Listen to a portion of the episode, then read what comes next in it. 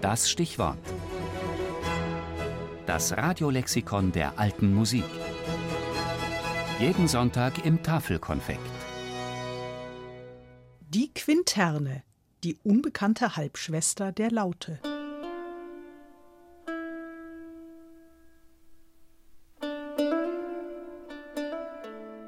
Die Quinterne wird gerade im Spätmittelalter so ein bisschen wie die kleine Schwester der Laute behandelt, gehört aber eigentlich genau genommen nicht zur Familie der Lauteninstrumente. Sie hat sich also separat entwickelt und erst im 15. Jahrhundert nähert sie sich so klanglich, sagen wir mal, an die Laute an. So erklärt Marc Levon, Professor für Lauteninstrumente des Mittelalters an der Schola Cantorum Basiliensis, was dieses Wort Quinterne bedeutet. Ein Wort, das wohl selbst vielen Mittelalterfreunden eher unbekannt sein dürfte.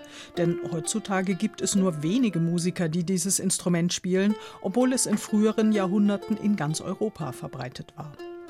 Erste Erwähnung findet die Quinterne übrigens in westeuropäischen Quellen des 13. Jahrhunderts, wo sie je nach Land etwa Gitarra, Guitern oder Kitara heißt. Aber sie muss schon eine ganze Weile vorher existiert haben und während die Laute aus dem arabischen Kulturraum nach Europa kam, scheint die Quinterne ein Instrument ohne Migrationshintergrund zu sein. Zumindest findet sie sich in keiner arabischen Quelle. Und noch weitere Aspekte unterscheiden sie von der Laute. Marc Levon? Sie ist wie die Laute rund und hat hinten einen runden Bauch, wie die Laute, aber sie wird aus einem Stück Holz ausgehöhlt und nicht wie die Laute aus Holzspänen zusammengesetzt. Sie hat einen sichelförmigen Kopf, keinen abgewinkelten wie bei der Laute und normalerweise einen Tierkopf ganz am Ende dieses Kopfes. Und nicht nur war die Quinterne im Mittelalter schon ganz demokratisch in allen Gesellschaftsschichten verbreitet, sondern sie wurde auch zu verschiedensten Zwecken verwendet. Sie ist kleiner, dadurch auch höher als die Laute und im 15. Jahrhundert deswegen wohl auch eingesetzt, um Oberstimmen zu spielen, während die Laute besser die Unterstimmen spielen kann.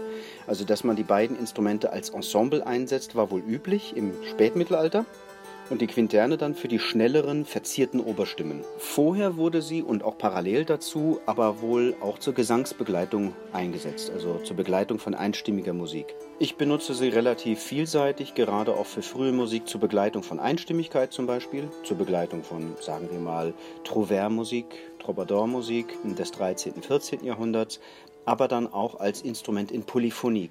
Und letzteres funktioniert besonders gut, denn Anders als die Laute hatte die Quinterne schon im 13. Jahrhundert Bünde, quer um das Griffbrett geknotete Saiten, welche die Tonhöhe genau festlegen, wenn eine Saite gedrückt wird.